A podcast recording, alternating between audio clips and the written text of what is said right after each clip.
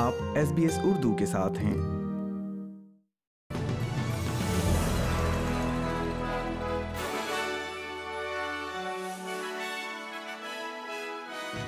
السلام علیکم سامعین ایس بی ایس اردو پر آج کی خبروں کے ساتھ میں ہوں وردہ وقار سب سے پہلے اہم خبروں پر ایک نظر ملک میں بے روزگاری کی شرح تین اشاریہ سات پر پہنچ گئی نیوزی لینڈ نے قدرتی آفات سے نبٹنے کے لیے آسٹریلیا سے باقاعدہ مدد مانگ لی ہے اور اب خبریں تفصیل کے ساتھ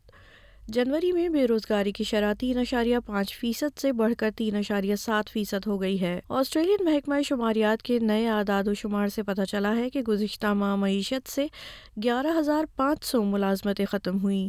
ٹریجر جم چالمرز کا کہنا ہے کہ بے روزگاری کی شرح تاریخی کم ترین سطح کے قریب ہے اور یہ ایک مثبت علامت ہے uh,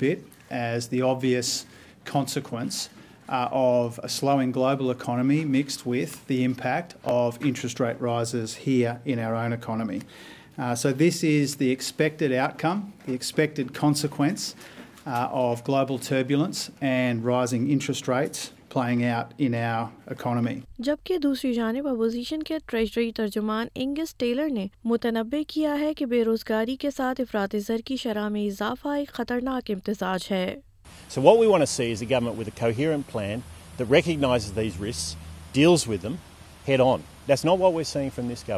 Uh, is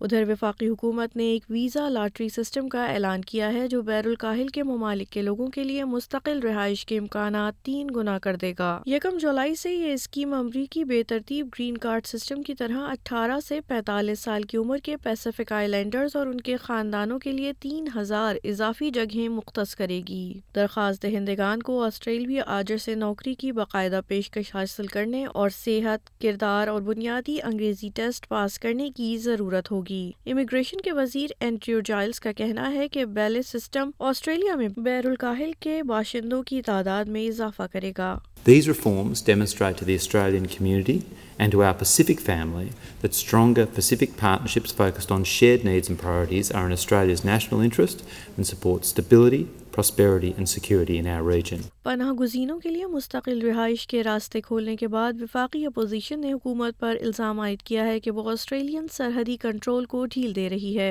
محکمہ دفاع کا کہنا ہے کہ اس نے آپریشن سروین بارڈر کے کمانڈر کے حکم پر آسٹریلیا کے شمال میں نگرانی میں اضافہ کیا ہے حزب اختلاف کی ہوم افیئر ترجمان ترجمان کیرن اینڈریوز کا کہنا ہے کہ یہ صرف غیر قانونی کشتیوں کی آمد کے بڑھتے ہوئے خطرے کی وجہ سے ہو سکتا ہے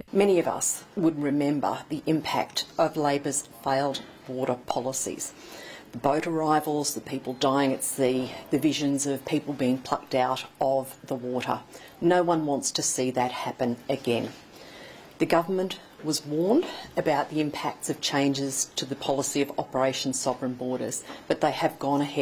and they have made changes which have left us